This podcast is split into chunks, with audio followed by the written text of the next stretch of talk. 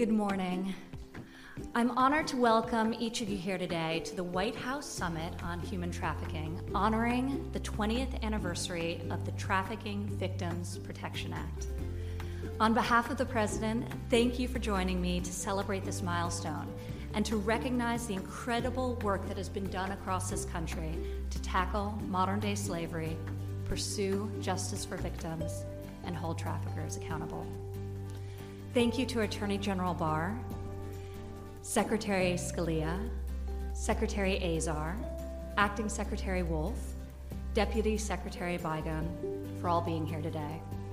Under your leadership and in coordination with the full of government, the United States is committed to ending human trafficking in all of its grotesque and evil forms.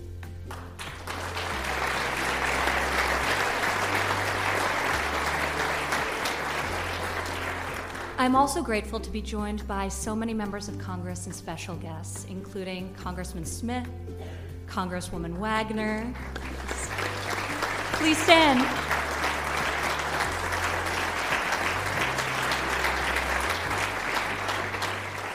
Congressman McCaul, Ambassador at Large, yes. Ambassador at Large for International Religious Freedom, Brownback.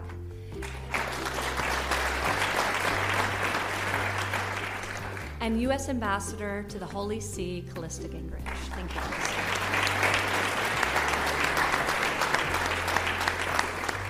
Further among us, and I'd love you all to stand as well, are members of the U.S. Advisory Council on Human Trafficking, the President's Public Private Partnership Advisory Council to End Human Trafficking, as well as recipients of the Presidential Award for Extraordinary Efforts to Combat Trafficking in Persons. Thank you.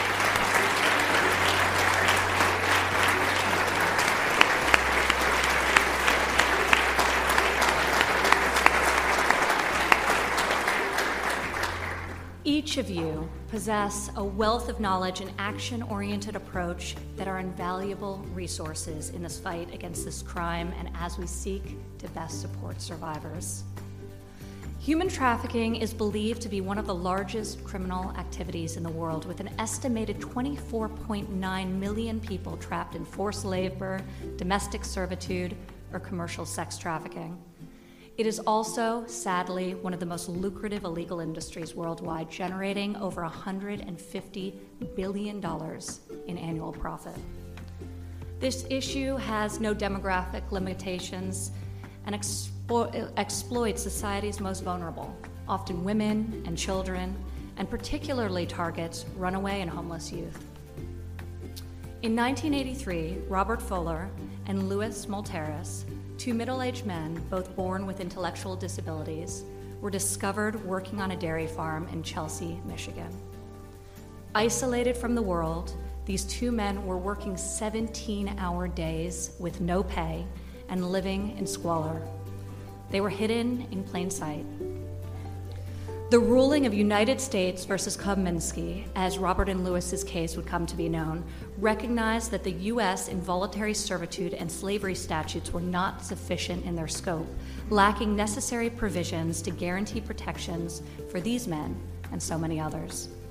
This case spurred what would become a national outcry for legislation to address modern day slavery.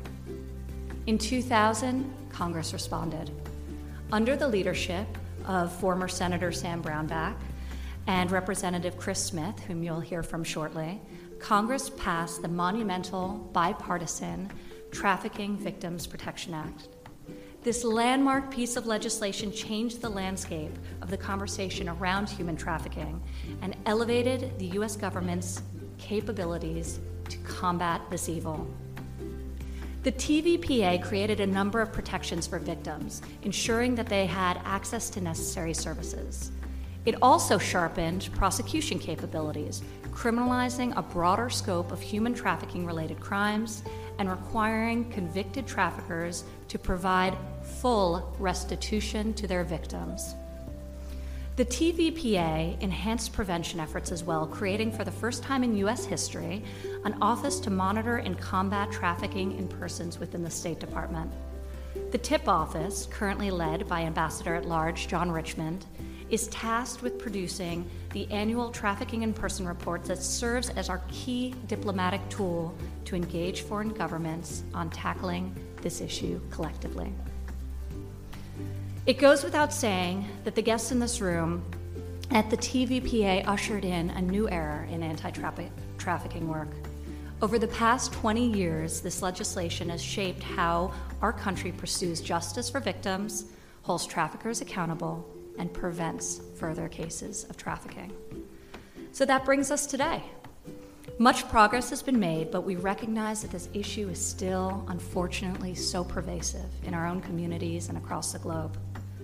In the early days of this administration, President Trump committed to bringing the full force and weight of the U.S. government to tackling this horrific problem. Since then, I'm proud to have helped him deliver on this promise, signing nine pieces of legislation into law that directly address human trafficking.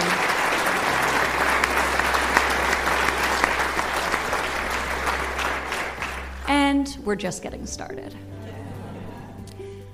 These bills, amongst other things, expanded on the provisions of the TVPA of 2000 to include required law enforcement victim training and HHS grants authority for academic institutions to educate teachers and students of signs of sex and labor trafficking, and so much more.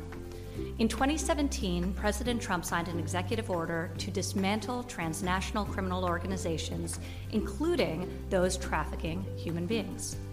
This action elevated human trafficking as a national security issue, as traffickers' profits enrich their organizations at the expense of human lives. Further, the president has prioritized funding for anti trafficking work, proposing a $42 million budget increase for 2021 that will enhance human trafficking investigations, prosecutions, and victim services.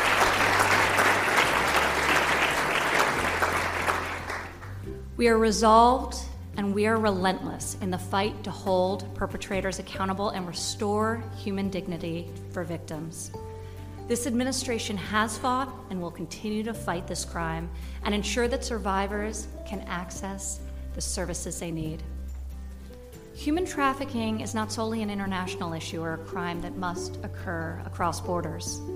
Human beings are being sold right here in America, in our own backyards and in our own communities in neighborhoods across this country, in rural and urban communities, as well as tribal lands. We cannot turn a blind eye to trafficking that happens at home, and we cannot tolerate the exploitation of our own citizens.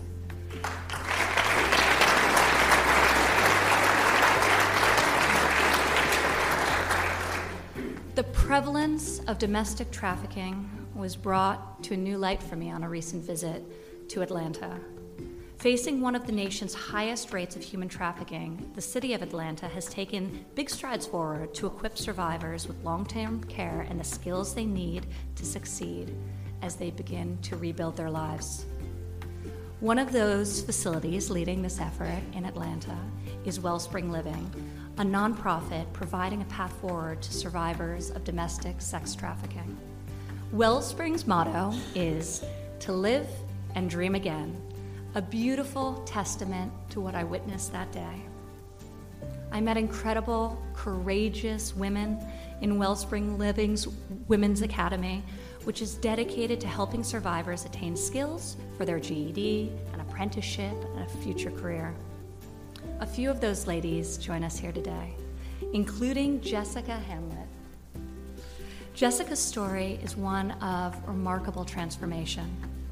Jessica shared with me her very personal and heartbreaking experience of being trafficked for sex domestically after surviving childhood abuse, losing custody of her children, and facing serious challenges with drug addiction herself. Despite all this, Jessica recently completed an apprenticeship at Delta Airlines regained custody of her beautiful, sweet daughter, who I had the honor of meeting that day in Atlanta, and now works full time for the city. Her resilience is inspiring, And I would be honored if Jessica would come up and say just a few words.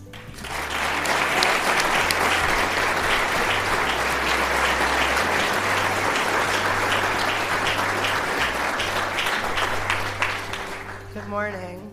My name is Jessica Hamlet, and I am a resilient and creative woman who is here for, to share a story of hope. My life didn't start out looking very hopeful. Actually, I was born into a situation that set me up for failure. At the age of eight, I was introduced to drugs and was exploited at the age of 12. For years, I found myself in the middle of violence and also addiction. A constant nightmare of having to do things that no human being should be forced to do or made to do. I thought this was just the way that life was supposed to be.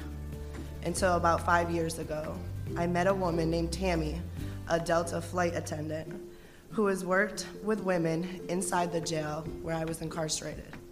Tammy realized I was a victim and not a criminal, but I was facing 25 years in prison. And after two years of fighting for me, the judge, as well as the statewide prosecutor, was able to say that they agreed to send me to a program so that I could have a chance at life. A constant nightmare of having to do these things had me feeling as if I was never going to have a chance at life. I couldn't believe that Wellspring was going to be able to accept me after doing an interview with them. We applied and I got in. I think I cried the whole day. I couldn't believe there was a way out and there could be hope for me. Getting into Wellspring was easy, staying was hard, really hard. I packed my bags about seven different times and said I couldn't do this, or maybe I should just go. But I didn't. I didn't leave at all. My program coordinator, Andrea Hipwell,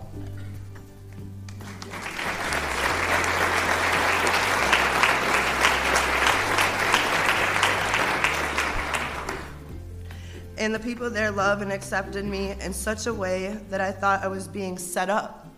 I didn't even know what love looked like. I thought it couldn't be real, but it was.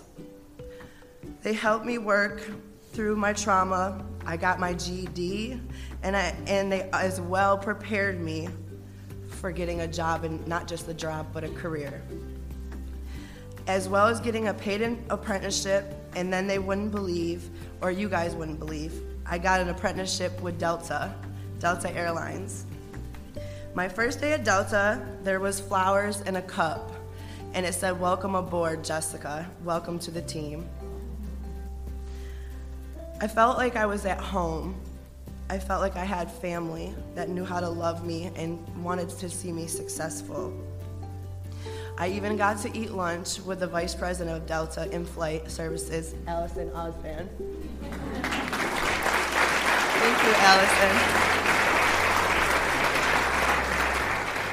When my apprenticeship was complete, I got a job at the City of Atlanta watershed, and I absolutely love where I'm at today. I'm in my own apartment, and I'm also with three of my children, and I'm doing very hard work. That hard work consists of basketball practice, football practice, lots of homework. Um, there's lots of challenges, and but I also have all of my children in counseling, and we do lots of therapy. It is still hard, but five years ago I had no hope. My hope wouldn't even have happened without God.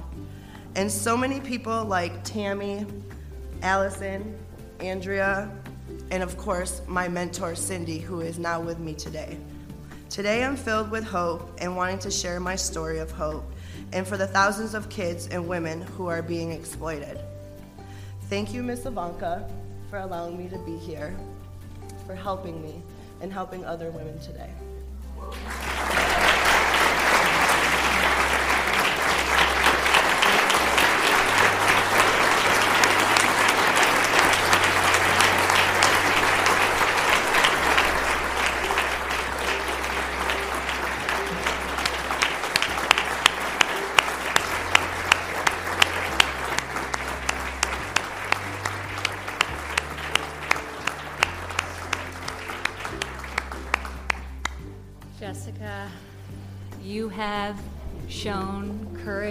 And resilience that few of us will ever know, and we are so grateful for you being here and sharing your very powerful voice with all of us today. So, so thank you.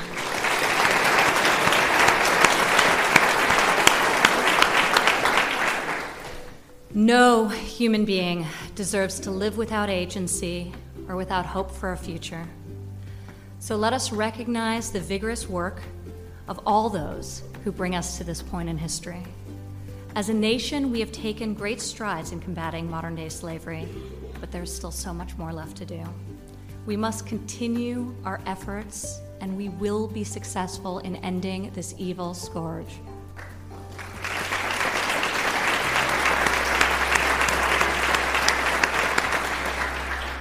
Thank you all so much for being here. And with that, I would like to welcome Attorney General Barr, who has been such a formidable champion on this issue, to come up and join us and say a few words. Thank you all.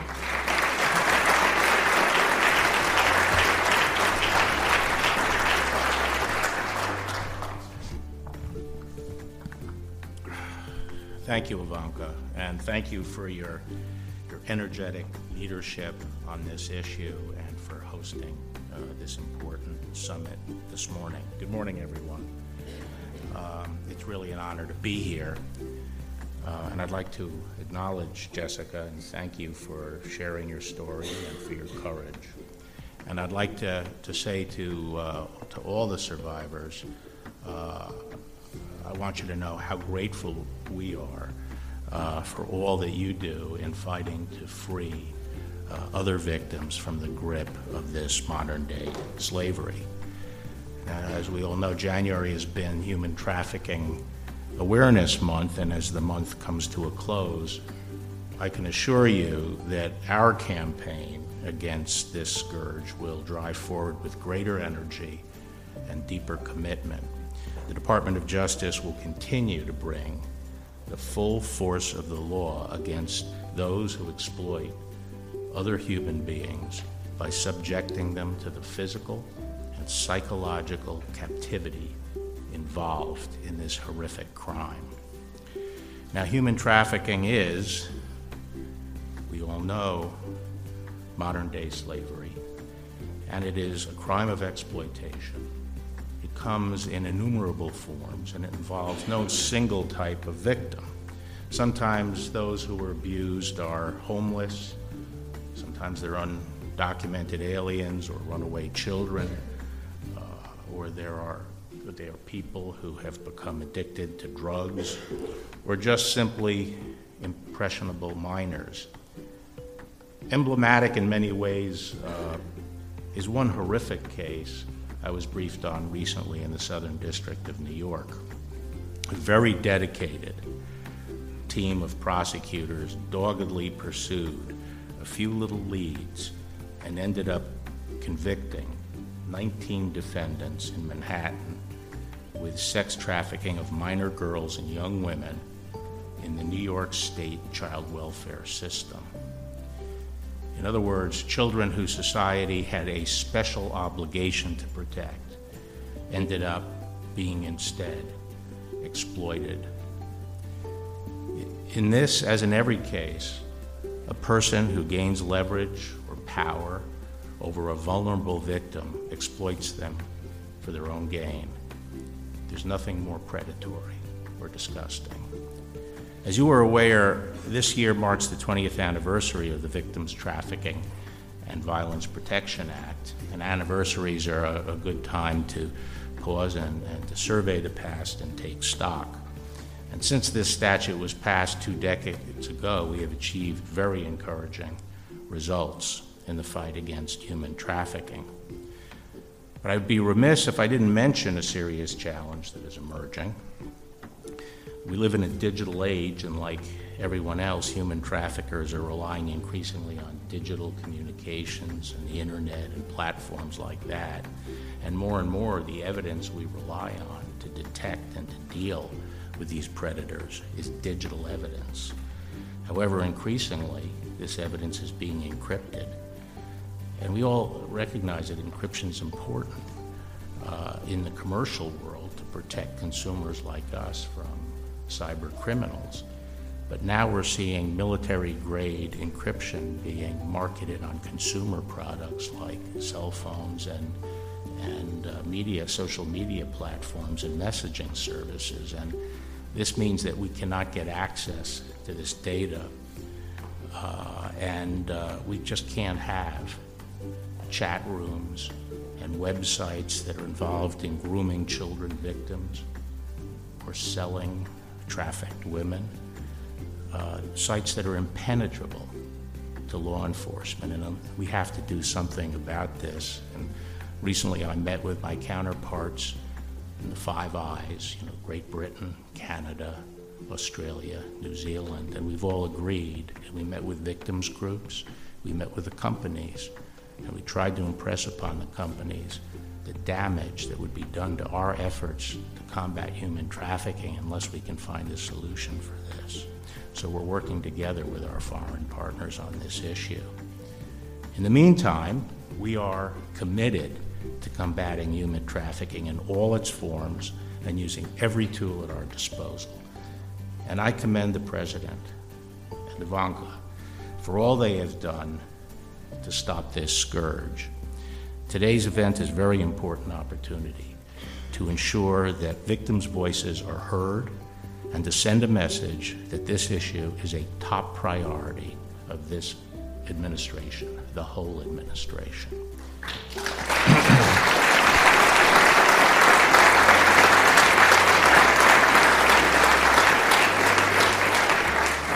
I appreciate the opportunity to be here today and to pledge to you that the Department of Justice will do everything in our power to continue bringing human traffickers to justice. Thank you.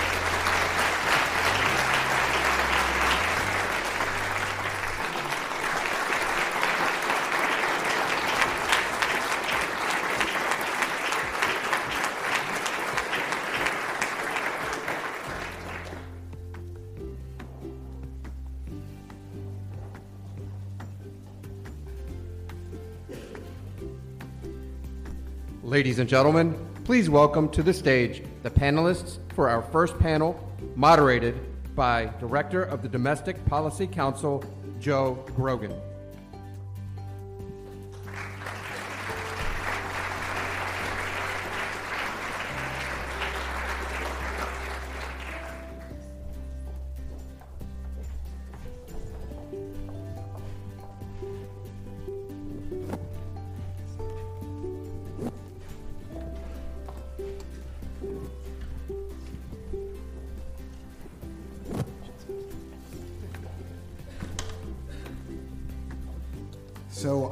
This is an extraordinary panel, actually, because of the wide range of uh, expertise and perspective that we've got here. We've got uh, tribal, state government affairs, uh, law enforcement at the local level, and people who can share the fight against uh, human trafficking and what they're doing from across the spectrum. So I don't want to uh, take too much time with any introductory remarks, but I want to start with the Lieutenant Governor of Florida as we head into Super Bowl weekend. Uh, uh, one thing that has become clear to me in the last uh, few, couple years is how big human trafficking is around the uh, Super Bowl. And I wanted to know, and I think that people would be interested in understanding what is the state of Florida doing, what are you doing to combat human trafficking around the Super Bowl, but in Florida generally. Well, good morning, and thank you all for the opportunity to be here. It is such a privilege.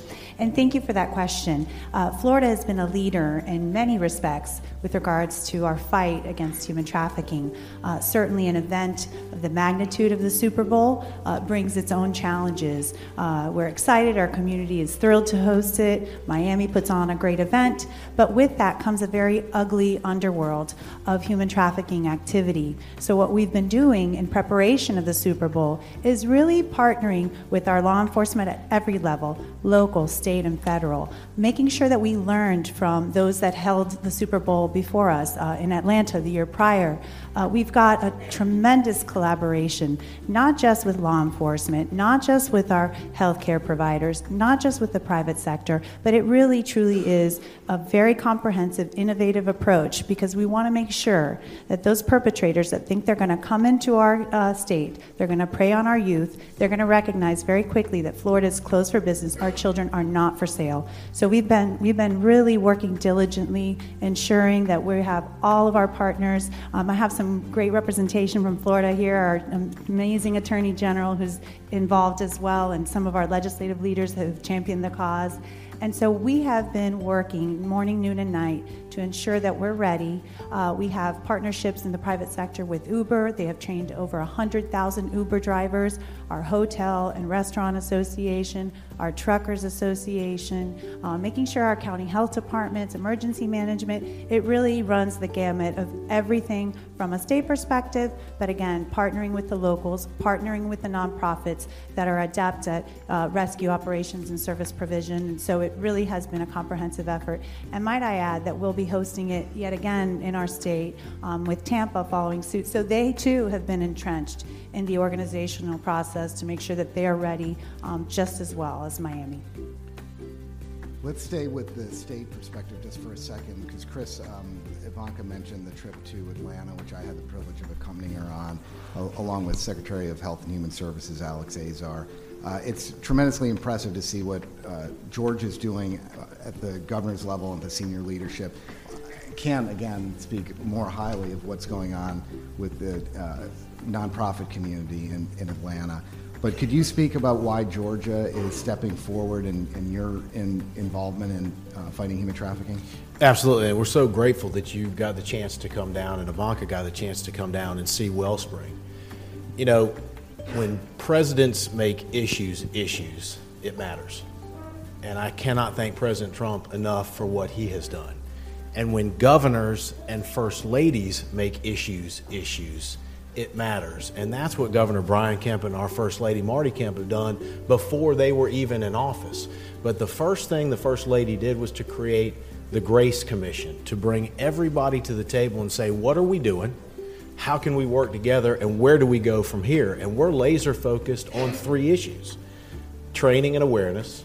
And we've, you've heard you've, some of the nonprofits that we have here, but you've got the state now going to be training all of its employees You've got the City of Atlanta focused on this issue.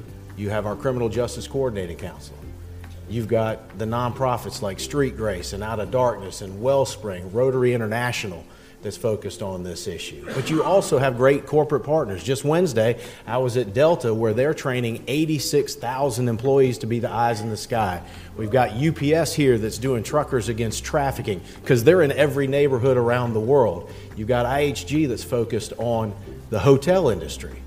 But we're also fo- focused on restoration. And I will tell you, Wellspring Living is the gold standard. And when you see Jessica and you hear her story, and we focus on victim centered, trauma informed, evidence based support. And why? Because these are our brothers and sisters. These are human beings with dignity and value and worth.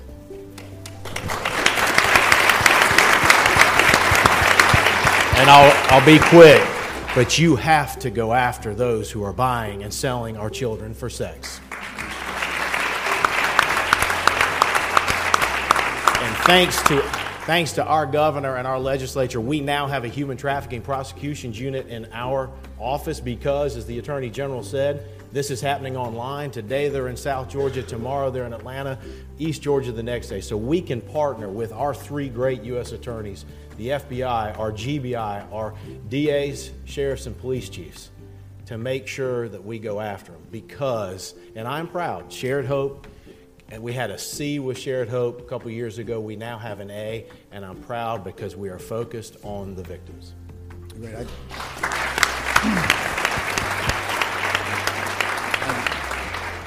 I would um, just share this little anecdote as, the, as I was getting uh, at the airport in Atlanta after visiting Wellspring.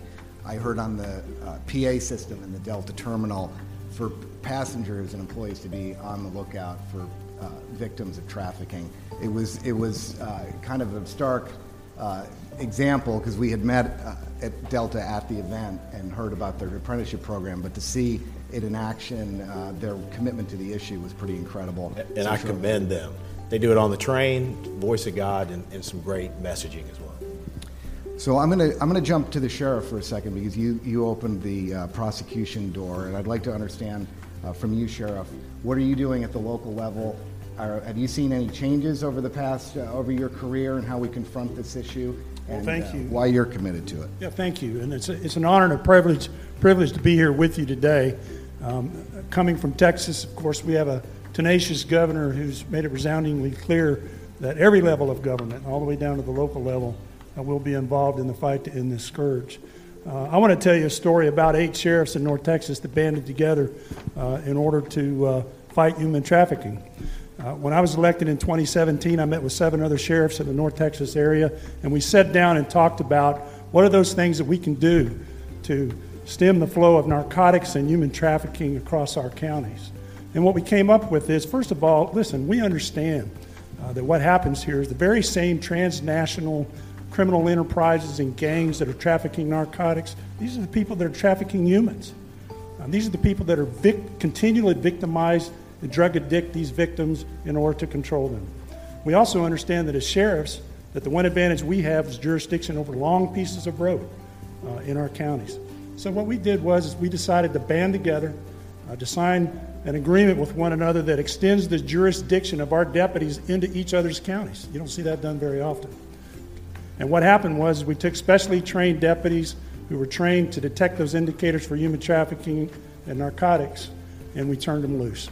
And I'm happy to tell you that in just two years, uh, what they've been able to accomplish is they have seized tons of narcotics and dangerous drugs, millions of dollars, weapons and ammunition are being smuggled south, destined for Mexico. They've recovered almost 100 stolen motor vehicles. They've discovered loads of human cargo in commercial motor vehicles, 18 wheelers, and most importantly, they've rescued children. I want to tell you two quick stories about that. Uh, one of our deputies northwest of Fort Worth, uh, late at night, stopped a vehicle uh, with a 15 year old girl in the back seat uh, of a vehicle occupied by two middle aged men who did not know her name. And she did not know theirs. And she had been reported missing by her parents the week before in San Antonio. We had another case in which one of our interdiction deputies out east of Dallas on the interstate made a traffic stop and discovered that the woman driving the car was wanted for capital murder in Los Angeles. He arrested her. There was a five year old in the vehicle. She murdered a man two days before in Los Angeles and kidnapped his five year old son. And we successfully res- rescued that child. All of this makes it worth for us. All we have to do is one time look in the face of a human trafficking victim or someone who's sexually exploited, uh, and for law enforcement, it makes it all, all perfect. So, from the local level, what I see is where in the past, perhaps, you know, maybe that county was that sheriff's domain. Uh, we've decided that that's a day gone by. Uh, my brother, sheriff, brother and sister sheriffs across Texas, uh, Governor Abbott and the legislature have passed laws uh, that now allow us to work across county lines that are even not contiguous in these types of matters, and we're taking advantage of it, and we're going to continue the good fight on the open road. Thank you.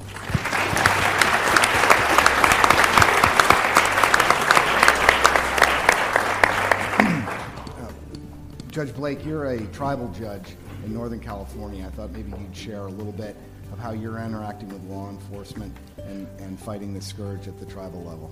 Certainly, uh, and again, thank you very much for the honor to be here today. I not only am a, uh, a an elected judge for, for my tribe, the Hoopa Valley tribe located in Northern California, I'm also the president of the National American Indian Court Judges Association, um, the only tribal judges association in the nation.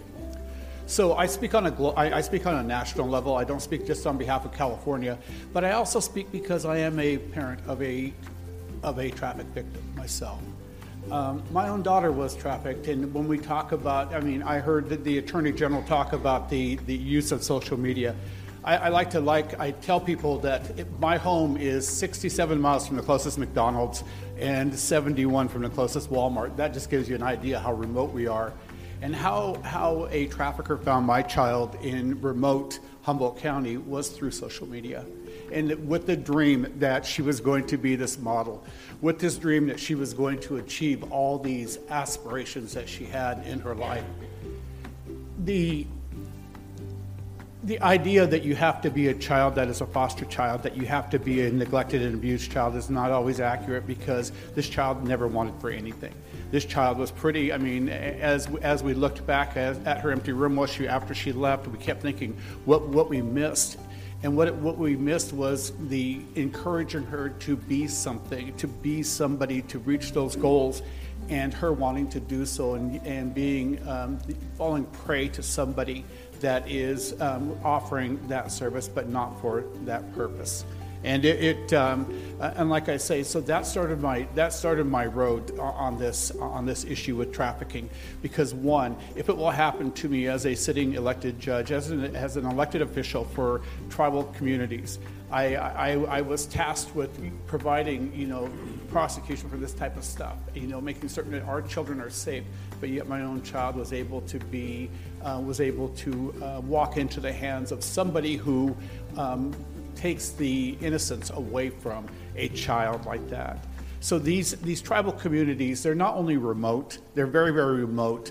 They're, we, uh, social media is huge in tribal communities, so because of the remoteness, and uh, you only look at the number of UPS and FedEx trucks that come into our community, that's the only way you can get things in and out. So again, you know, the training internationally, I mean nationally, um, as we as we look at as we look um, and finding ways to train you know to train our tribal leaders, to train our providers, and to uh, to train our parents on um, the signs of trafficking, so that their children are not going to fall prey like mine did. Thank you for that.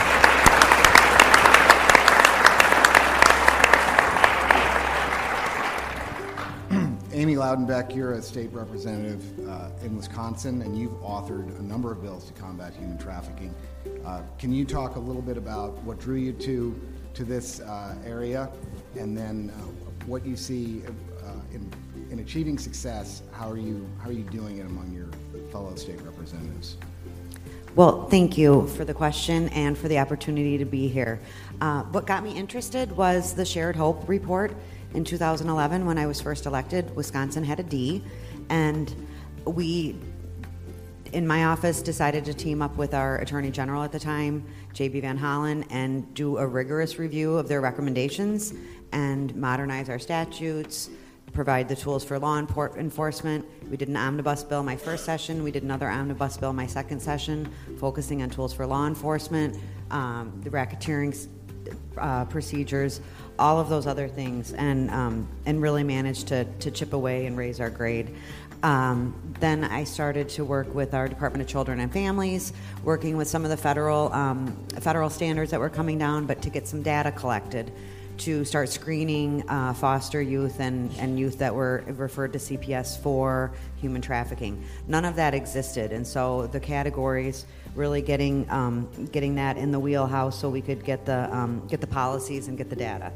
Um, I also uh, transitioned from that into really looking at vulnerable youth and what we could do to protect vulnerable youth in um, in Wisconsin. Meeting with stakeholders, learning that access to things like work or mental health and shelter, if you don't have parents that are willing to support you is impossible. So, you know, I support parents' rights and I understand that good parents are going to be engaged with their student, but we used to require a work permit until you were 18 in Wisconsin. Now we've rolled that back to 16 for um, for the reason that you know a, a 16 and a 17 year old that is having to choose between supporting themselves by selling themselves for sex or survival sex or other illegal activity, including labor trafficking for low wages, not appropriate work conditions. Those things were happening. And so now they can elect to go out and get a job on their own on their own volition and they don't need to sign a permit and pay 10 bucks so the government can tell them that that's a good thing because you know either a parent can tell them that or they can make that decision for themselves at that point. And so those were some really important things that we looked at. Mental health same thing. If I want to get mental health services in my school, we spend a ton of money putting mental health into schools and trying to support opportunities for these kids to get help. And if you don't have a parent to support you to get that um, that one-on-one counseling, you're not going to be able to access it. So we created some um, emergency procedures so that for 30 days you could get counseling and find a way through the courts to to get yourself that access. And so really kind of looking along the spectrum, our score is now a B. Um, we're still looking at the shared hope shared hope recommendations, but we also know that you know Wisconsin is unique as are all states in and how we need to, to look at this. We've also done quite a bit of awareness and partnerships um, that were kind of prompted by legislative action, but really to kind of move the needle as far as you know pushing out the human trafficking resource hotline. That was something that involved once we started to do that all of the resource providers, all of the protocols from law enforcement needed to come together before we really pushed it out. So it was something that, you know, it was leadership from myself and others, but really kind of encompassed all the boots on the ground people. That was really, really, I think, a, a pivotal piece to, to build off of for future outreach efforts. So what we're doing going forward is continuing to listen and continuing to monitor. Some of that data is just becoming available from the laws that I passed in 2015 and 16 to actually give us something to look at. So that's exciting.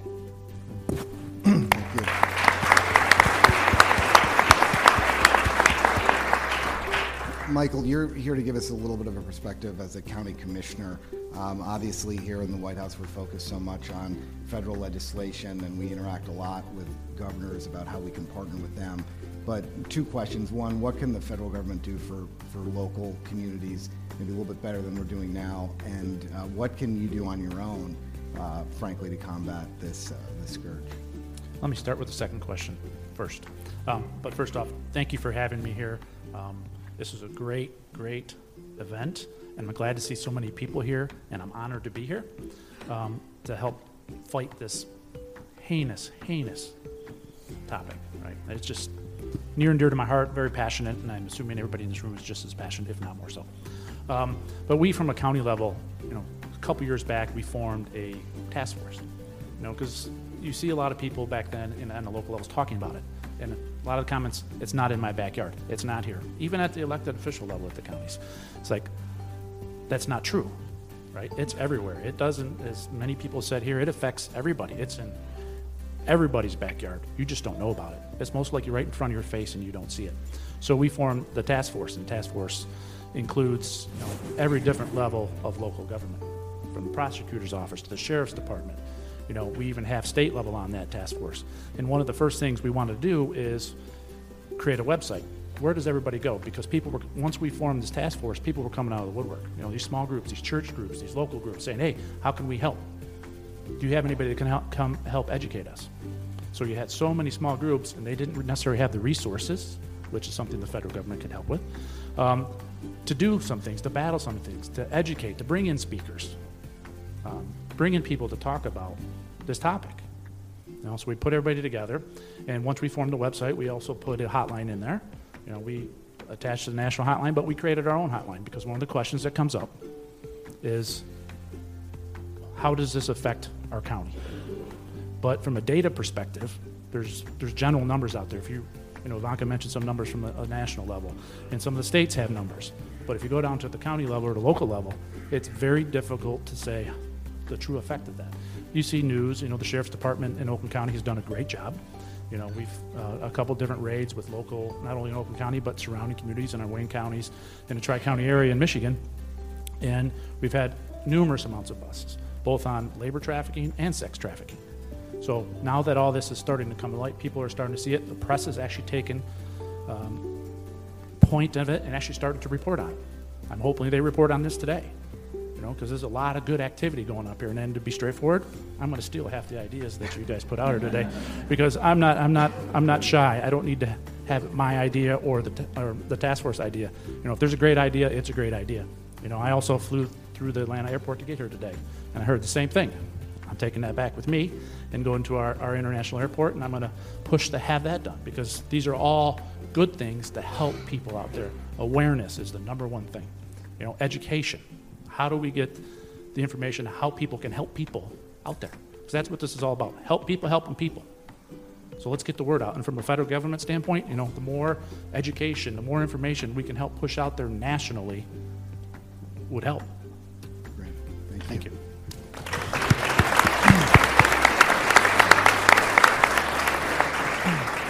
On, on that vein about awareness, I do want to make sure before I forget uh, to give the National Human Trafficking Hotline number out because uh, this is a number that should be uh, posted in many places. It should be mentioned whenever we're discussing this subject so that people who uh, uh, need help can reach out and try and get resources.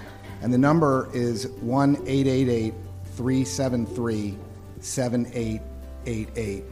And I think it's important, uh, as you said, uh, events like this, even just to begin a discussion about it. I mean, it's it's great working in the Trump administration with so many committed people, but people like Ivanka who can who uh, can plunge into an issue like this, dive into the substance, raise awareness, and use her her platform, uh, as well as the Attorney General and so many others. So, on the state and local level, are you seeing any of you seeing an increase in awareness on the subject and, and reports of uh, you know both the, the incidents, the crime incidents, but also people reaching out? And maybe we could we could start with uh, Florida.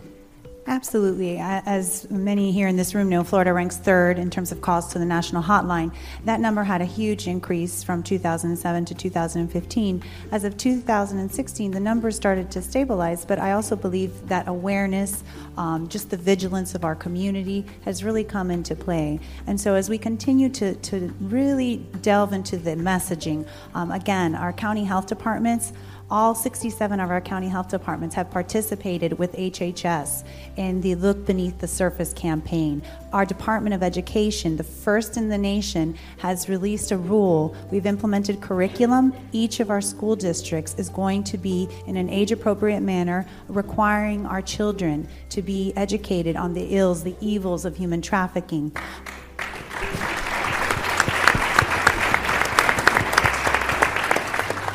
Our statewide council on human trafficking, which is led by our attorney general, uh, continues to find ways to develop creative uh, solutions with law enforcement and other partners in the fight. This is truly a battle, and what I continue to stress each and every day, and the Super Bowl has given us a great platform to do it, but what I continue to stress is that this is a problem that we are plagued with 365 days a year, and each and every one of us can make a difference.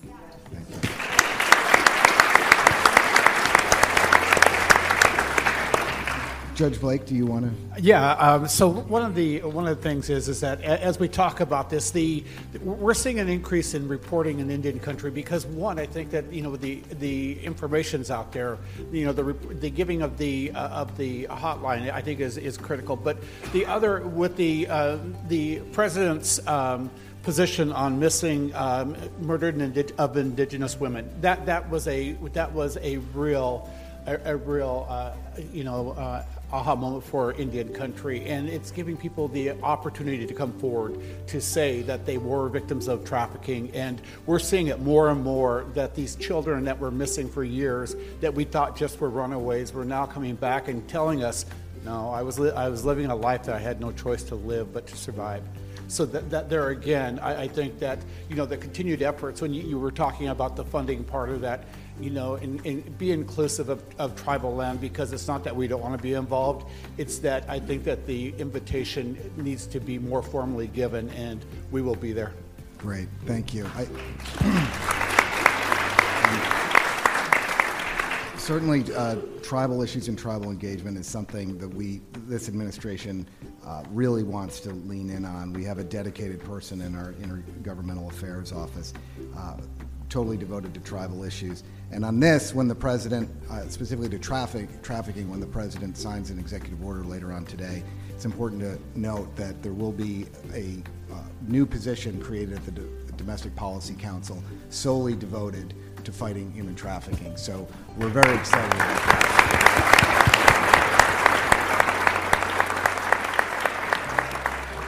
that, that person, while they'll be in the Domestic Policy Council, uh, in, consistent with the way the president runs his White House, We'll be working cross-functionally with anybody and any agency who wants to fight this issue. It's Ivanka's team, it's the National Economic Council, it's the National Security Council, it's anybody uh, who wants to step forward and volunteer to help because this is a, huge problem that requires all of government, including our, our international partners. It's great to see uh, Ambassador Brownback, uh, our two wonderful ambassadors in the front row here. Uh, and I just want to say, from a personal perspective, how uh, deeply moving it is for me to work on these issues. Domestic Policy Council covers a whole host of issues, but I don't know that uh, I have ever been around um, any any issue that uh, is both as emotional and as difficult, but as inspiring as fighting human trafficking. I want to thank especially the, the survivors who've uh, made it here today and who have uh, come here on numerous occasions and volunteered to give us advice, to step forward and share their stories, because without you, uh, we wouldn't be able to get anything done and get any traffic, any uh, momentum going on this. So thank you very much to our panel and to everybody for coming here today. Thank you.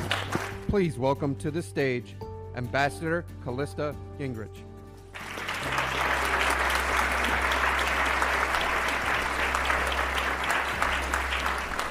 Good morning. It's an honor to be here. I want to thank President Trump and Senior Advisor Ivanka Trump for their leadership and steadfast commitment to the fight against human trafficking.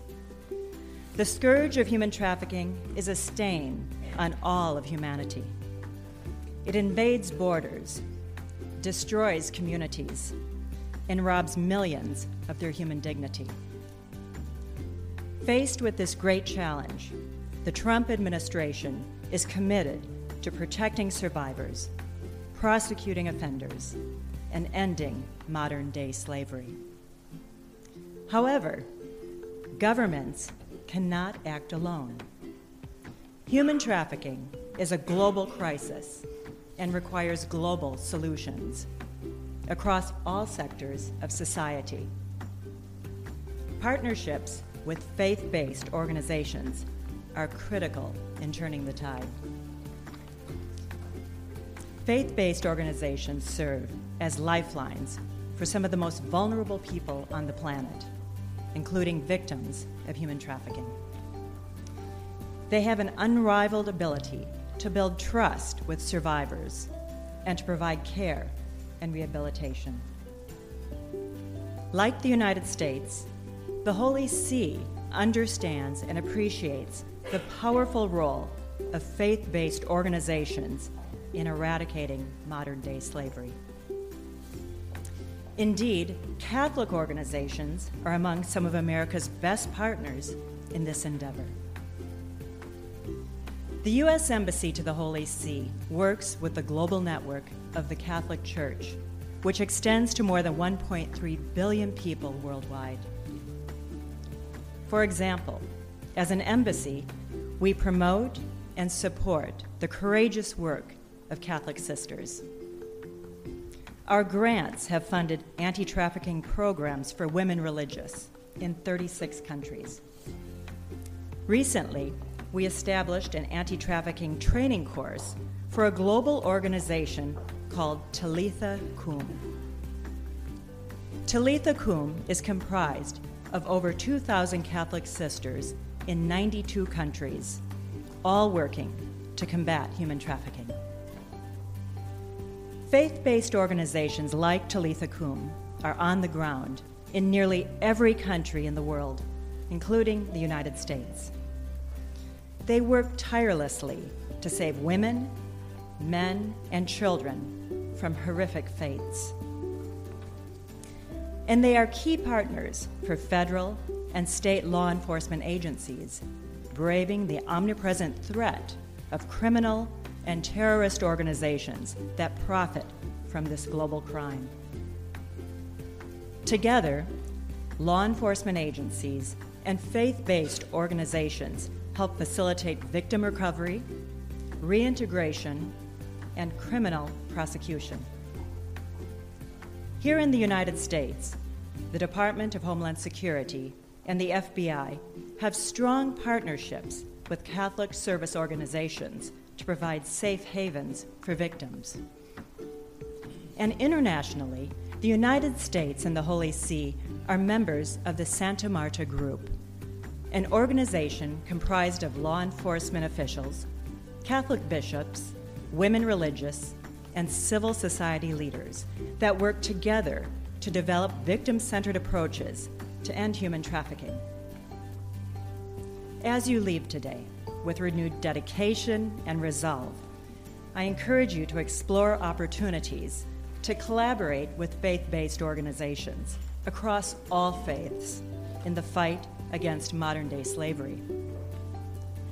In this regard, the U.S. Embassy to the Holy See will continue to work diligently with the Vatican to eradicate human trafficking.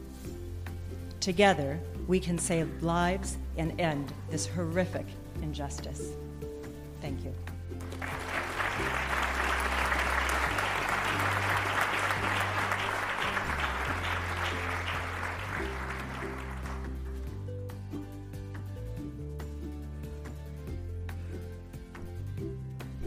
Please welcome to the stage the panelists for our second panel, moderated by Ambassador at Large, Office to Monitor and Combat Trafficking in Persons, John Richmond.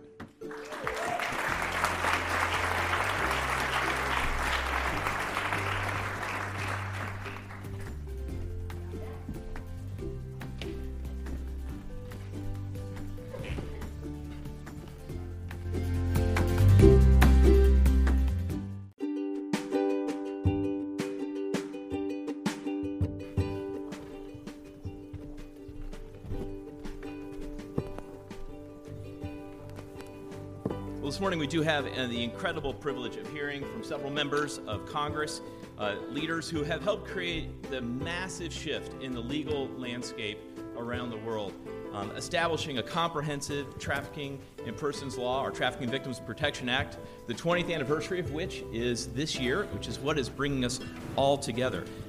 It defined human trafficking uh, to include both labor trafficking as well as sex trafficking. It includes trafficking offenses against children and adults. Um, it makes sure that we're thinking about both domestic and international trafficking and dispels some common myths, uh, like the idea that trafficking involves the movement of people. It doesn't require the movement, it just requires coercion. Um, this, is a, th- this is a crime that there's something we can do about. I'm grateful that the, the law gave us the 3P paradigm that we still use today this idea of prosecution, protection, and prevention. Uh, three inextricably um, important and mutually reinforcing ideas that help us in this fight. So, with this incredible panel, uh, let me uh, start with uh, Congressman Smith. Uh, Congressman, you were one of the earliest champions of a, the bill, and you introduced the bill that ultimately became the Trafficking Victims Protection Act. I'd love for you to tell us what was going on in the late 90s. What prompted you to be an early champion of this work? And how has the Trafficking in Persons report that was created and mandated by the law that you helped um, champion uh, making an impact around the world? Mr. Ambassador, thank you so very much, and thank you for so faithfully implementing the law and doing above and beyond uh, what was even articulated in the statute and statutes that followed. You know, and, and I've been in Congress now 40 years, and in 1982, I introduced my first anti trafficking resolution targeted at the Soviet Union. Uh, the use of gulag labor there was horrific. Commissioner Von Raab, who was then the Customs Commissioner, uh, had a number of products that he wanted to put an import ban on. Uh, so I did a resolution that passed uh, in the House. Uh, a few years later, Frank Wolf and I went to Perm Camp 35, the infamous gulag where such great people like Natan Sharansky had spent so many years of their life.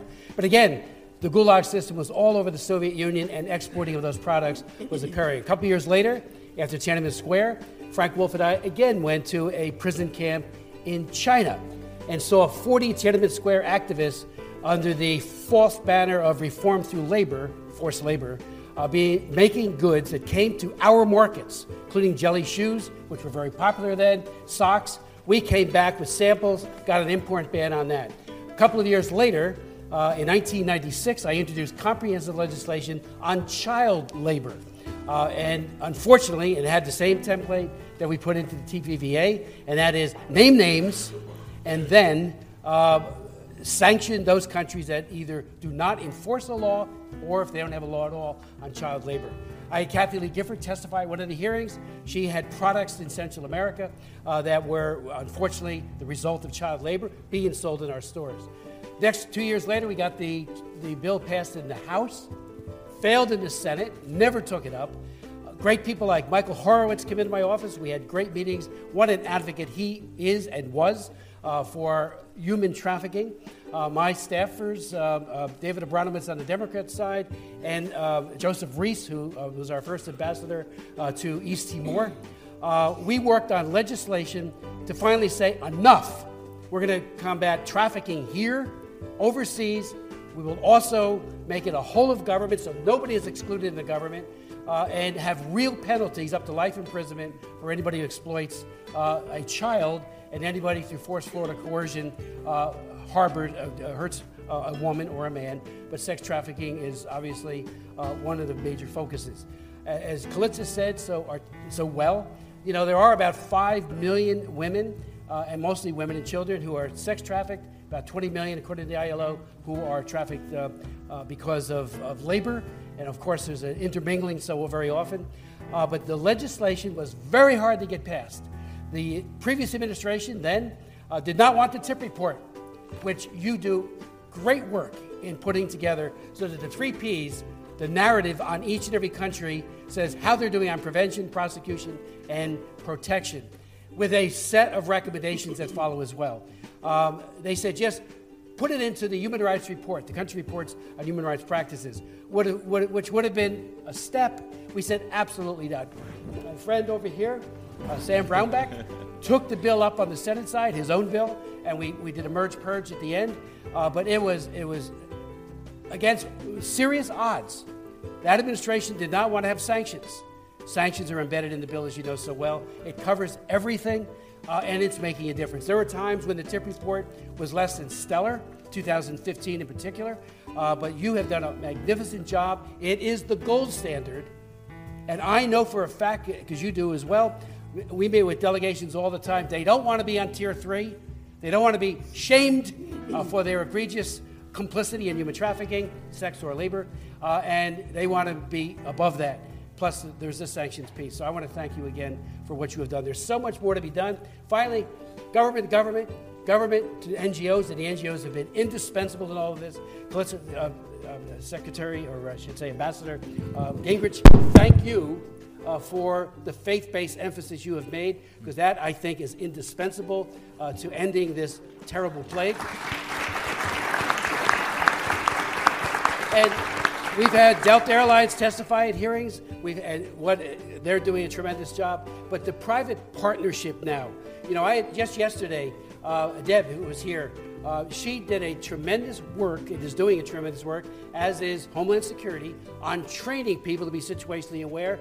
Uh, R.W. Uh, uh, uh, Barnabas and Hackensack Meridian, two large networks in my state, are training their healthcare workers. And we know from the 2014 Laura Lederer study, and I'll finish on this, uh, they they made it very clear that 90% of all the victims of sex trafficking go to a healthcare facility. 63% go to an emergency room. So if you have healthcare professionals who are situationally aware, and we need to share this as, you are with overseas uh, partners as well, there is a point of contact for victim identification, God willing, intervention, and then on to the road to recovery. So thank you. Thank you.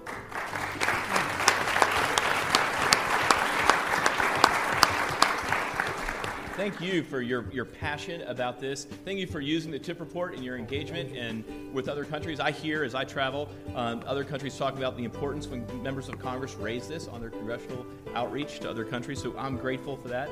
Um, and you might uh, be uh, encouraged to know there are original members of the Trafficking in Persons Office here today that opened uh, the office when it first started based on the act. Um, and as you mentioned, I know that uh, you had allies in the Senate. Um, and Ambassador Brownback, you are certainly one of those as you uh, brought this bill forward on the Senate side. Um, I would, and now I get to work alongside you uh, at the State Department in your new role um, as Ambassador at Large for Religious Freedom. And I'm grateful for your, uh, for your wise counsel uh, during my time at the State Department. I've certainly benefited from, from working with you. But I'd love to know um, what motivated you and what were your thoughts as you began to think about the Trafficking in Persons Act um, from the Senate perspective?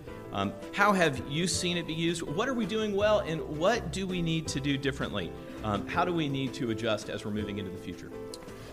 well, I saw something and then decided you need to do something, which um, my guess is my story is pretty similar to most people in this room. You see it, something clicks, and you say, Well, somebody needs to do something. And then you turn back and you look at yourself, Well, I need to do something. Uh, and did it. Gary Haugen showed up at my office when he was heading the uh, IJM, which I believe he still is. I don't know if Gary's here or not. Uh, and he laid a lock on my uh, coffee table. They said this was taken off of a brothel in India, off of a room where a 12 year old girl was locked in here, uh, and then the lock was taken off when a customer would come, and she was locked in there at night. Uh, and this continues to go on, and it goes on a great deal. Uh, I had a great staff member, Sharon Payt, uh, at the time, that was really working this issue, and we formed a partnership with Paul Wellstone who uh, he and Sheila, his wife, were uh, both involved in this, and they were seeing women being trafficked from the Ukraine into into uh, Minnesota, uh, and they were showing up then at battered women's shelters and saying, "What are you doing here from the Ukraine?" Well, it's kind of a long story, but let me tell you about it, and did. And together we formed a partnership, and behind and on that partnership also, the private sector uh, was, uh, uh, guys, we had Gloria Steinem uh, on that, uh, Chuck Colson, and we would go around to other members in the Senate and say, We've got Gloria Steinem and Chuck Colson on this bill, and Paul Wellstone and I are doing this. And they'd say, Just sign me up, I don't care what's in it. I, if, if, you guys agree on this, uh, we'll, we'll go forward. But that's really the point of it. This is an issue that just knows no political boundary. This is a complete human dignity issue about somebody that's just been put in a, a horrific circumstance and condition. And being from the state of Kansas, and I have my Kansas City Chiefs socks on. Uh, uh, my mother grew up on the property where John Brown uh, would stay when he was in Kansas during the Bleeding Kansas. We're fighting against slavery in those very early days.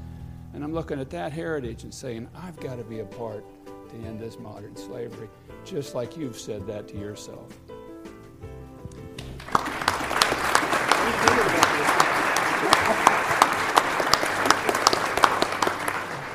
Well, I'm certainly grateful, and I appreciate you highlighting the bipartisan nature of this bill as it's gone through. And as one thing we've seen over the last 20 years is that there has been a grand consensus across the political aisle regarding uh, this important issue. I'm grateful that the two of you put together this law this comprehensive law that focuses on both labor and sex trafficking gave us great tools about how we could approach nonviolent coercion to address how traffickers are actually operating in modern times, and give us great tools like the T visa and other tools that we can use to make sure that victims are protected. Um, let, let, me shift uh, to Congressman McCaul. Um, you have served as uh, the chairman of the House Homeland Security Committee. Now you're the lead Republican on the House uh, Foreign Affairs Committee. You're working both domestically as well as internationally on this. I know you've just proposed a new piece of legislation, the Leveraging Information for Foreign, Foreign Traffickers Act, the LIFT Act, I think it's being called. We'd love to hear more about that and how you see the role of the U.S. Advisory Council and survivors um, that are here today, but also survivors around the country and around the world, and how they speak into this issue. What needs to be done as we look into the future? Well, thank you, Ambassador, and thanks for having me, and thanks for your service, and Ambassador, and um, uh, Congressman Ted Poe, who's on Foreign Affairs, did so much on trafficking issues. It's good to see you again. Um, I think my journey started, I was a federal prosecutor uh, for about 10 years, and then uh, Cornyn's deputy attorney general, we started the Internet Crimes Against Children uh, unit to catch predators online. And there have been thousands of prosecutions in my state putting these uh, predators behind bars. And that's, that's a real positive thing. That was back in 2000 too, but since I became chairman, when I was chairman of Homeland, uh, we had the Blue campaign in the Department of Homeland Security. I see some out in the audience. We authorized that into law uh, to raise public awareness on the issue because what we found is that most people in the country were not even aware this was happening. And it happens not just in Thailand, it, it's happening in our own backyard. And I want to uh, recognize uh, Courtney Litvak, my human trafficking survivor, who came back to us a year ago, uh, who has a special place in my heart and a special story uh, to tell because um, you have to hear these stories. This happened outside of Houston, Texas, and suburbs of Houston and Katy, Texas. If it can happen in Katy, Texas, it can happen anywhere in the nation. And so the Blue Campaign has done a great job coordinating with law enforcement, public awareness. Uh, the other bill is the interdic- interdiction for the protection of children, which takes my uh, DPS, my Texas DPS model, where you know a lot of these troopers make the traffic stops, but if they don't know how to identify the warning signs that hey, this is not this girl's father, or something's in that car that doesn't really make sense, and they have a training program that we want to take nationwide with a grant a funding component to it so that we can capture and arrest these, these evil monsters you know, and get them off the streets. Finally, the LIFT Act, leveraging information on foreign trafficking. Believe it or not, in our embassies and our consulate offices, when they deny a visa for um, based on human trafficking, they do not share that information with law enforcement. It's just tucked away in a file. So this would mandate that information be shared with law enforcement. What I'm also proud, and this goes back to now the, the council, is we authorize uh, the uh, President's Advisory Council to the year 2025.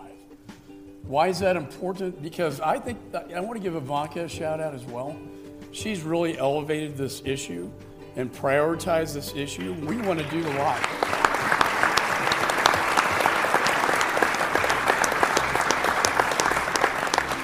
We want to make this council really mean something, not only for the executive branch, but for policymakers in the Congress so we can get the advice.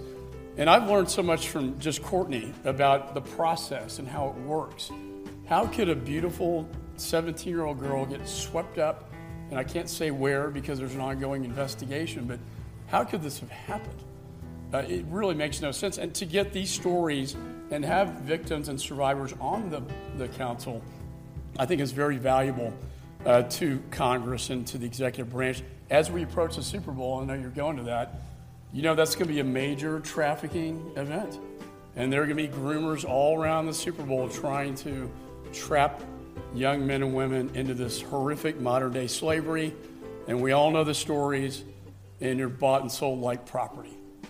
Uh, this needs to stop. And as a former prosecutor, I try to educate prosecutors and judges too.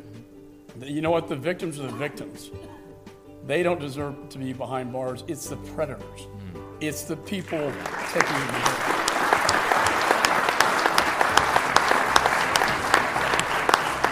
And they need to be behind bars for a very, very long time. No, I so appreciate you highlighting both the role of the Advisory Council and the fact that you're trying to extend its life in the LIFT Act. Um, the council has been so valuable to me personally, and I think it's been valuable to the administration um, as well. Um, and I also hope that, uh, that folks hear the message that you're saying about the principle of non prosecution of victims, that victims should not be prosecuted or penalized in any way for the unlawful acts their traffickers make them engage in. I think that's a really important point. Uh, let, let, let, me shift to, to Congressman, Congresswoman Wagner. Um, during your time in Congress, you've been incredibly focused on online um, exploitation of, of, women and children as well as, as men.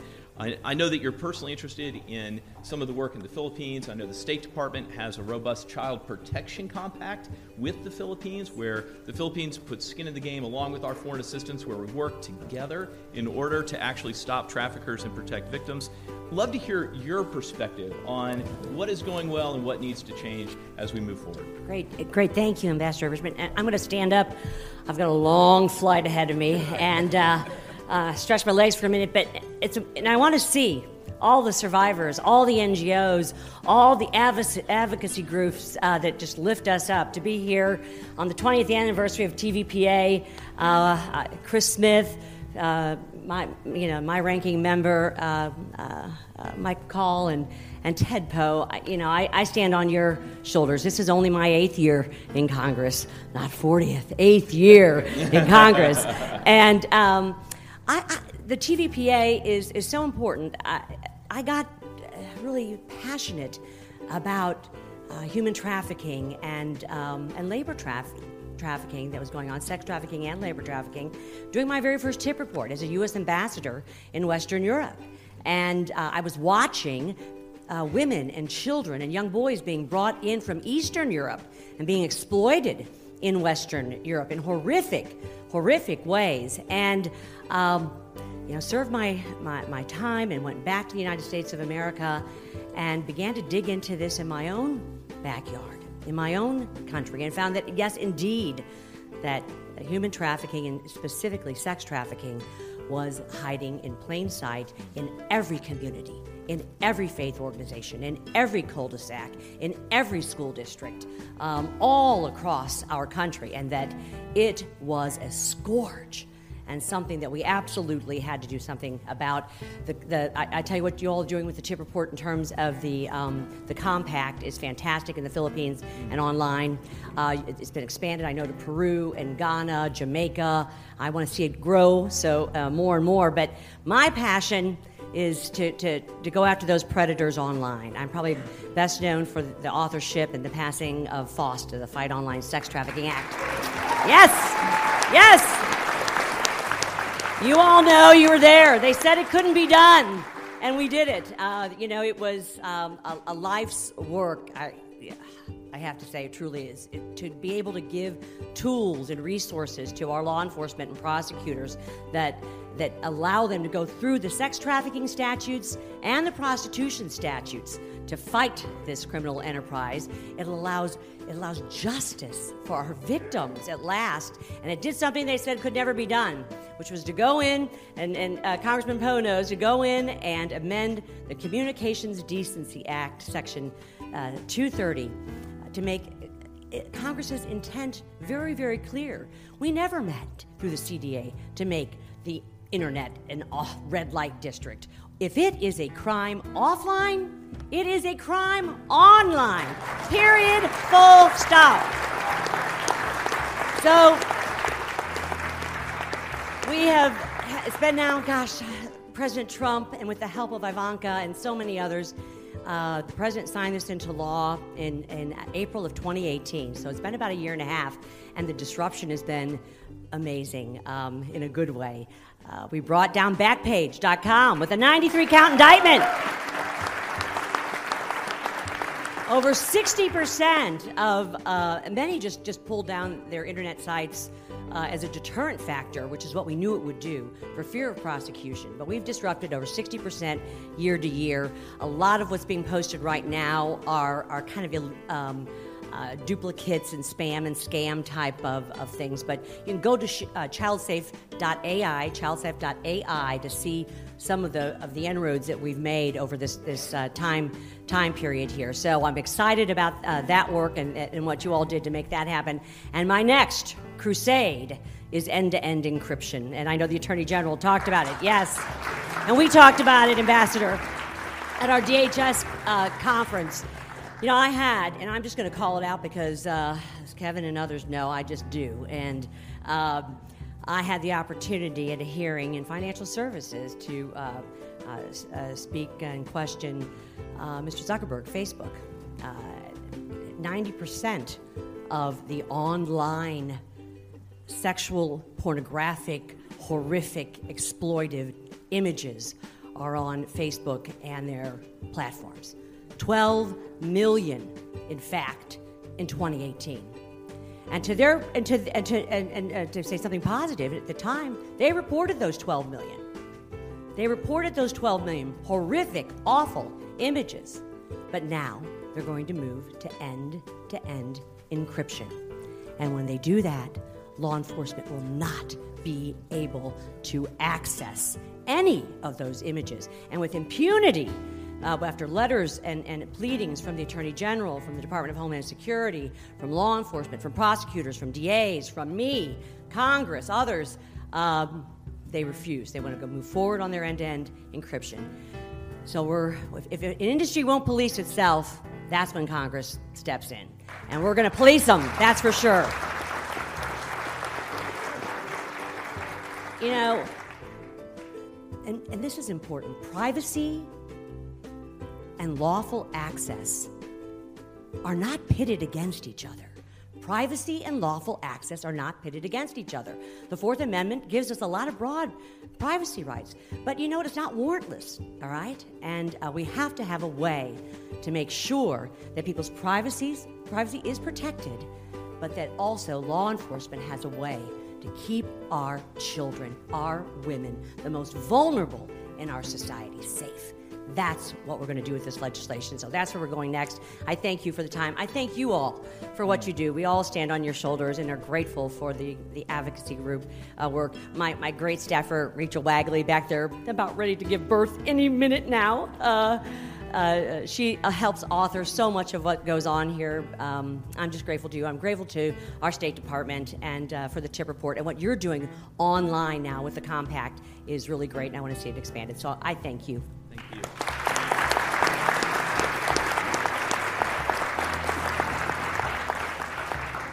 Well, I can't tell you how much a treat it is for me to actually reverse roles. I'm used to getting asked questions by members of Congress, and now I get to actually uh, ask you all. So um, it's a treat for me.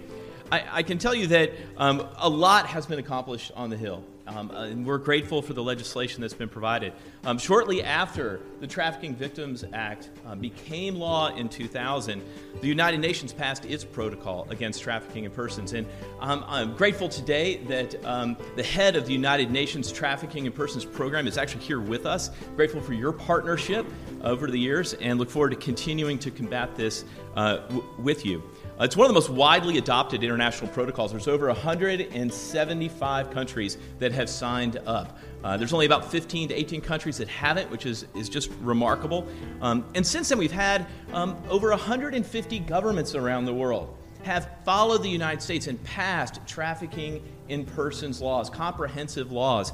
Um, and we're so grateful for that to have this international legal consensus that human trafficking is wrong, that it's a violation, that people are putting freedom first, which is the phrase that the president has given to this year that we want to put freedom first. We want to put it first in our priorities and our conversations. We want to raise it with other countries, we want to raise it with each state in this union and make sure we're doing well. Because while we recognize it's the 20th anniversary, we want to celebrate what's been accomplished, we also know that there is a great deal left to be done. And the 24.9 million victims around the world are evidence of that. It is our job now to take the parchment promises of law and turn them into tangible deeds that bring hope to individuals who need rescue and need services. And we want to make sure that we do that. And we want to make sure that we hold traffickers accountable, that we end the impunity that traffickers currently enjoy. I can tell you that this is hard work. There are not easy answers, they're not simple solutions. But the world is not in desperate need of more people to explain to us why these things are hard.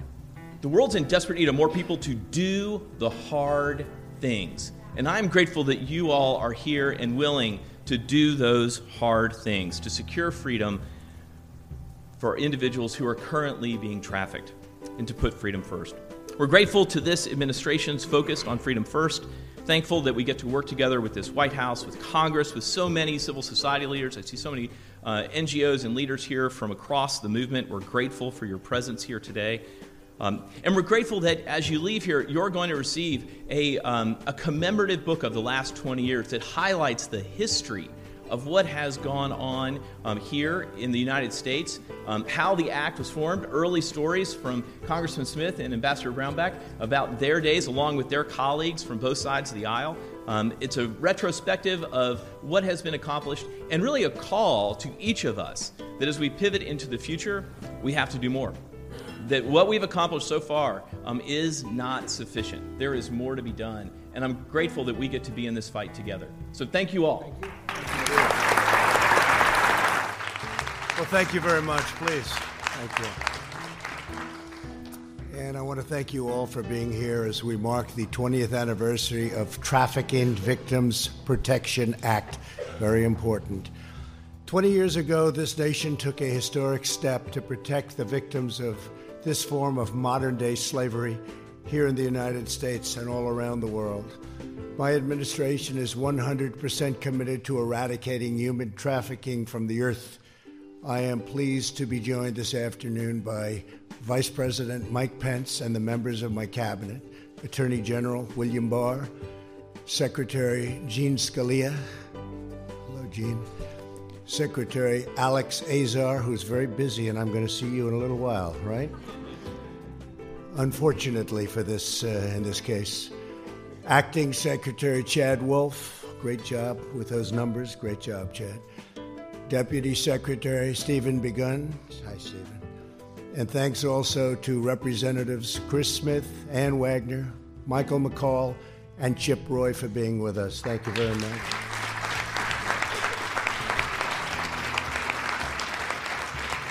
And we have a lot of great senators that wanted to be here so desperately, but I said, just stay where you are and do your job, please. We also have with us Ambassadors Callista Gingrich. Hi, Callista. Sam Brownback and John Richmond. Thank you all very much. Thank you. Thank you. And Director of the FBI, Christopher Wray. Christopher, thank you, Chris. And we have uh, Georgia Attorney General Chris Carr, very active. Thank you very much, Chris. Thank you very much. And Florida Attorney General Ashley Moody. Thank you. Thank you, Ashley. Thank you, Ashley. Florida Lieutenant Governor Jeanette Nunez. And First Lady of Texas, Cecilia Abbott. I just saw your husband, by the way. I just saw your great husband, great gentleman, and North Carolina Lieutenant Governor Dan Forest. Thank you very much. Thank you, Dan. Great. And I'm especially grateful to Ivanka for her unwavering efforts. She has taken this under her wing.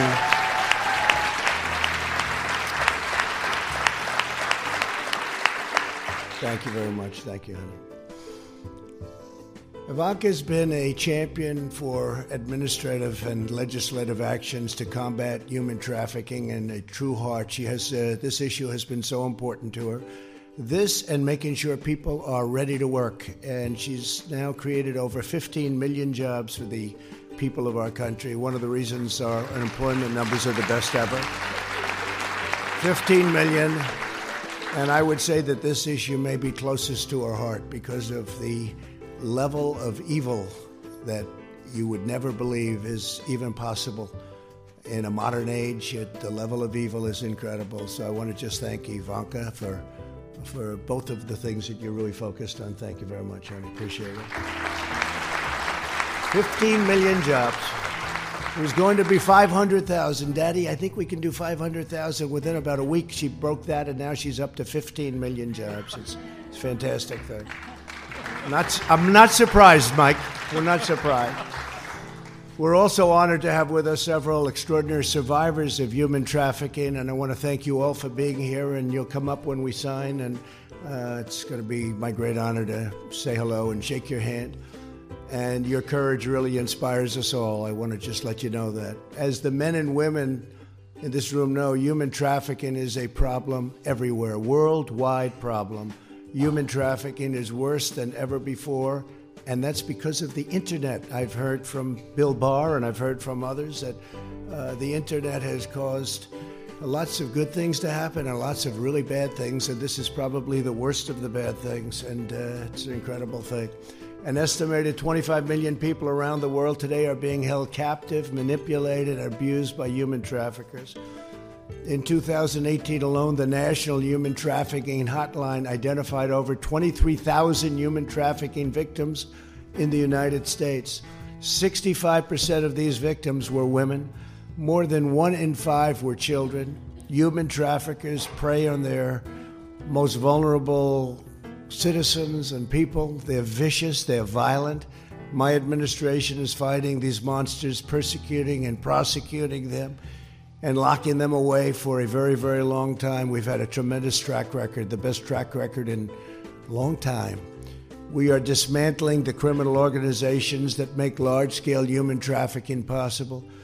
In my first month in office, I instructed federal agencies to go out and just do what you have to do. All federal departments are doing what they do to identify and destroy these groups, and we are destroying a lot of them. Unfortunately, they come back very quickly in a different form. In 2018, the Department of Justice shut down the leading site for online sex trafficking. The DOJ prosecuted a number of violent crimes that now is a record number. In the last three years, ICE has arrested over 5,000 human traffickers, and I want to thank ICE. They have been incredible. These are great, great people. Great, great people. They're tough, they're brave, and they love our country. Overseas, we've also seen historic, pro- really progress, incredible progress, working with us and using our intelligence with them. When I took office, ISIS controlled over 20,000 square miles of territory and perpetrated some of the most heinous forms of human trafficking anywhere in the world. As you know, we've totally defeated the ISIS caliphate in Syria and Iraq, and it's 100%. We have thousands and thousands of prisoners ISIS prisoners, and uh, it's really been something that's been rather incredible. And we did that rather quickly because when we came in as an administration, it was all over, and we have 100% of the caliphate. They're bloodthirsty, they're horrible. The founder and leader, al Baghdadi, who was trying to rebuild ISIS, is now dead. We got him, and that was a big thing. That was a big thing and not an easy thing. He was hiding, and they've been after him for 15 years, but we got him. My administration is putting unprecedented pressure on traffickers at home and abroad, and we are freeing innocent victims at every single turn. I was proud to be the first commander in chief to attend a meeting of the President's interagency task force established by the Trafficking Victims Protection Act of 2000. In November, I was also the first president to sign an executive order to establish a task force on missing and murdered American Indians and Alaska Natives. Just signed it. And this has a very special focus on women and girls. That's an incredible thing that's been happening, but we just signed it. I've signed nine pieces of bipartisan legislation aimed specifically at combating human trafficking domestically and around the globe. And in 2018, I signed legislation strengthening the Department of Homeland Security's Blue Campaign, which unified the department's fight against this crisis and increasing public awareness every single day we have signed more legislation on human trafficking by far than any other administration has even thought about. We enacted bills, thank you.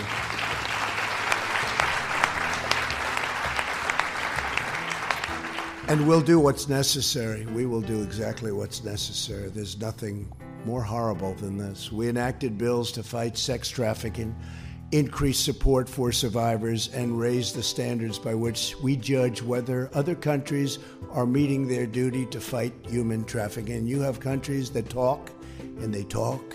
They're like politicians in Washington. They keep talking, they do nothing about it. They do nothing about it. And we spend a lot of money on these other countries, and we're not sending it, and we let them know if they're not going to be doing their job. They don't in some cases, probably want to do their job, and that's a pretty bad thing.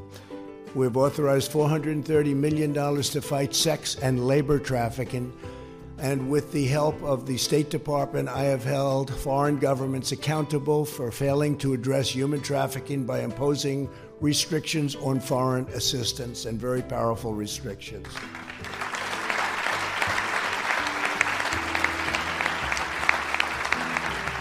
I've also prioritized increasing funding for anti trafficking efforts in my 2021 budget, allocating $70 million toward enhanced prosecutions. And at the Department of Justice, we are spending $123 million toward supporting state and local efforts.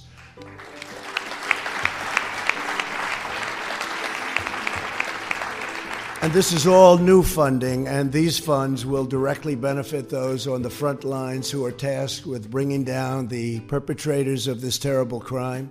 So, the kind of money we're talking about now is far greater than what you've had in the past, and uh, let them give the people that work so hard in this administration credit because they've wanted to do it more than the people in any other preceding administration. And you can read what you want, you can say what you want, but nobody has done more than what we've been doing on human trafficking.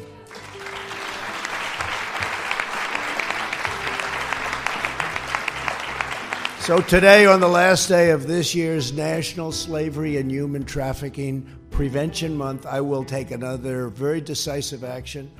In a few moments, I'll sign an executive order targeting human trafficking and child exploitation all across our country. This order.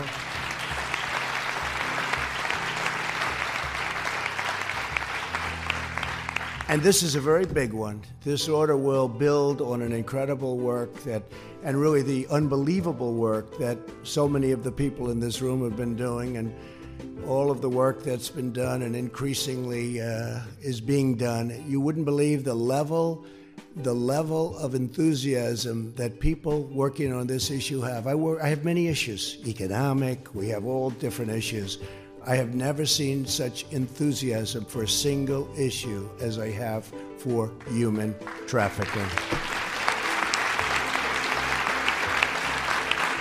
And I have to say, that starts with Bill Barr and Chris Wray, the FBI.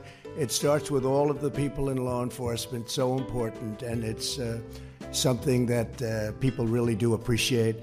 So they collect and they coordinate, they share vital law enforcement and intelligence information with other places all over the world, and very, very important. And we have made a tremendous impact. The problem is it's so massive, it's so many people, it's so many countries, but we've had a tremendous impact. It will be posted online along with a comprehensive list of government resources, all of the things that we do and where to go to find out about what's happening. This order expands prevention education programs, promotes housing opportunities for survivors, and prioritizes the removal of child sexual abuse material from the internet.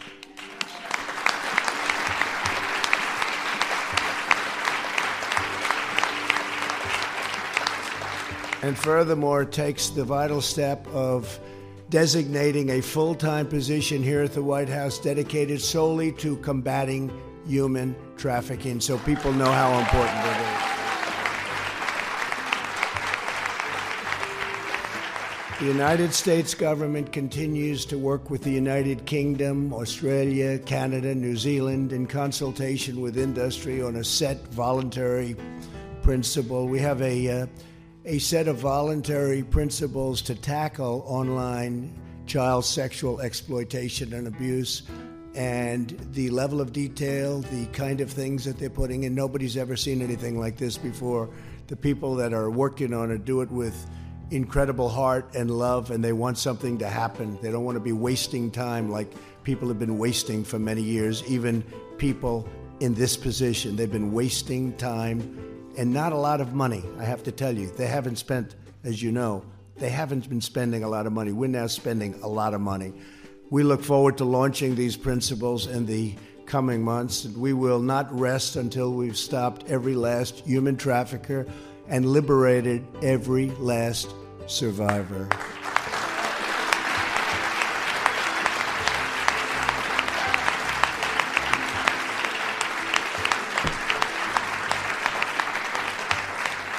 So I'm now pleased to introduce an incredible survivor and the newest member of the U.S. Advisory Council on Human Trafficking, Bella Hounakey. Hi, Bella.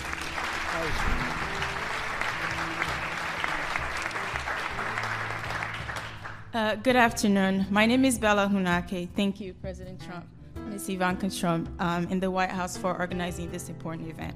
Um, it is truly a great honor to be here to celebrate the 20th anniversary of the Trafficking Victims Protection Act. Um, at age 13, I was brought into this country. Um, I survived trafficking along with 19 other girls. Afterwards, I was placed in foster care. Uh, but this negative experience um, in my past should not wholly define who I am today. Um,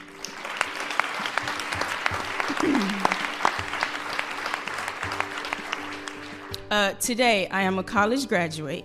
Today, I am an American citizen. And today, I stand before you as the newest member of the U.S. Advisory Council on Human Trafficking.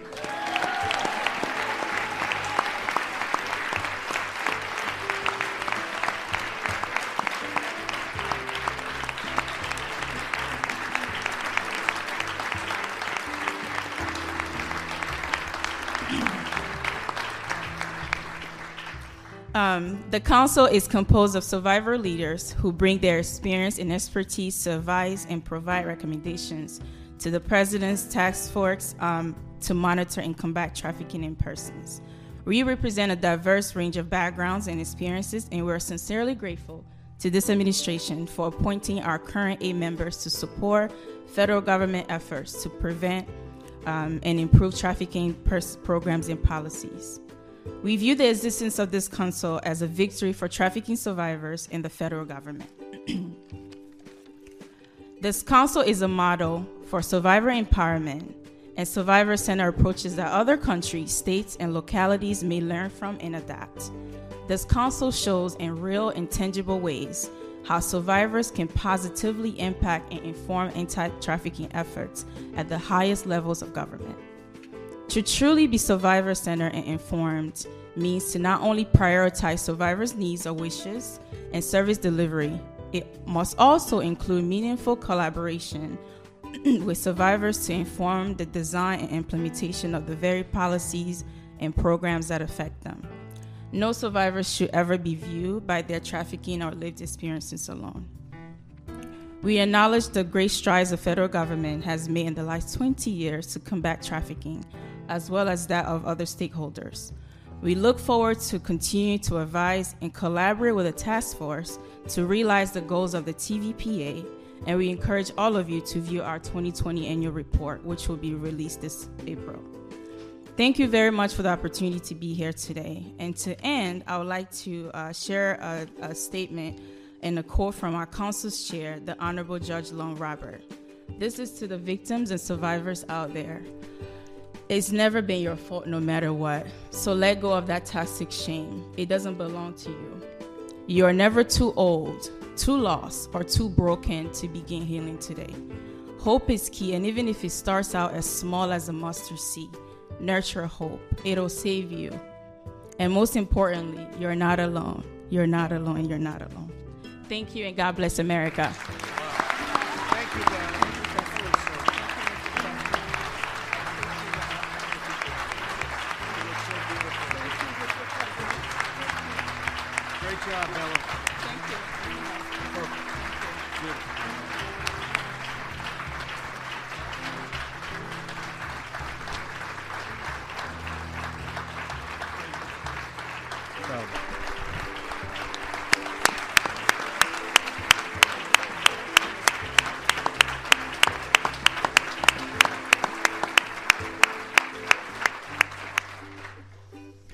Mr. President, Attorney General Barr, members of the council, Ivanka, cabinet secretaries, members of our diplomatic corps, including Ambassador Gingrich, distinguished members of Congress who worked on this issue for so many years with such heart and compassion, members of the law enforcement community and faith leaders, and most especially Bella and the courageous survivors who join us here today. It is an honor to be with you on this historic day.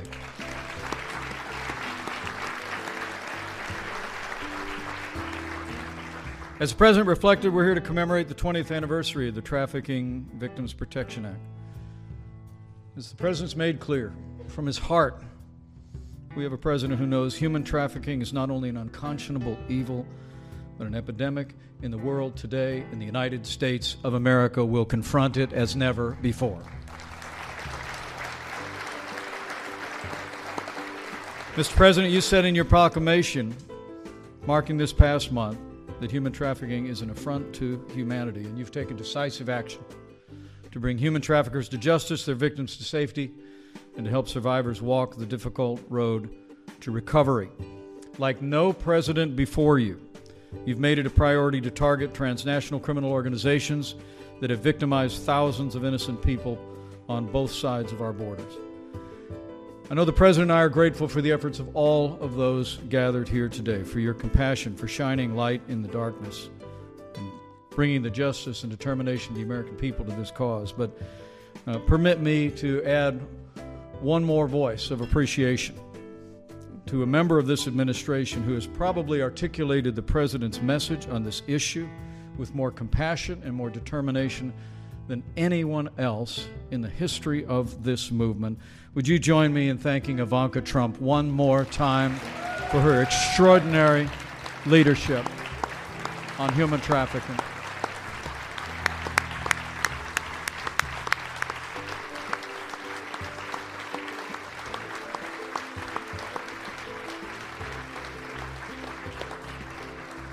Mr. President, the order you're about to sign will impact the federal response across our government and uh, empower the agencies so well represented here to have even more tools to combat the scourge of human trafficking. It will improve the way law enforcement, federal agencies gather information. It will also make it easier for the American people to partner with this administration and with law enforcement in combating human trafficking. It will empower faith based organizations to provide victims and survivors with more compassionate care. And with more and more young people around America engaged in this issue, Mr. President, uh, by your order today, you will give younger Americans, especially, the ability on the internet to identify the signs of trafficking, what dangers to avoid, and how to break free if they've been victimized.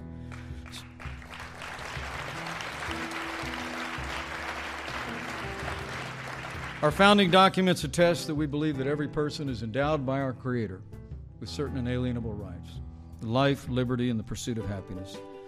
And today, with the compassion and determination of all of those gathered here, Mr. President, you again show the American people's commitment to the justice and dignity and worth of every person. And we thank you for your leadership and compassion.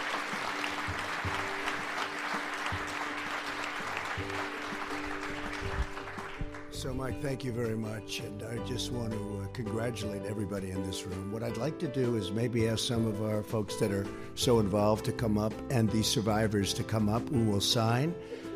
And uh, we will say hello to everybody. And again, it's an honor to be with you today. Thank you very much. It's a big moment. Thank you.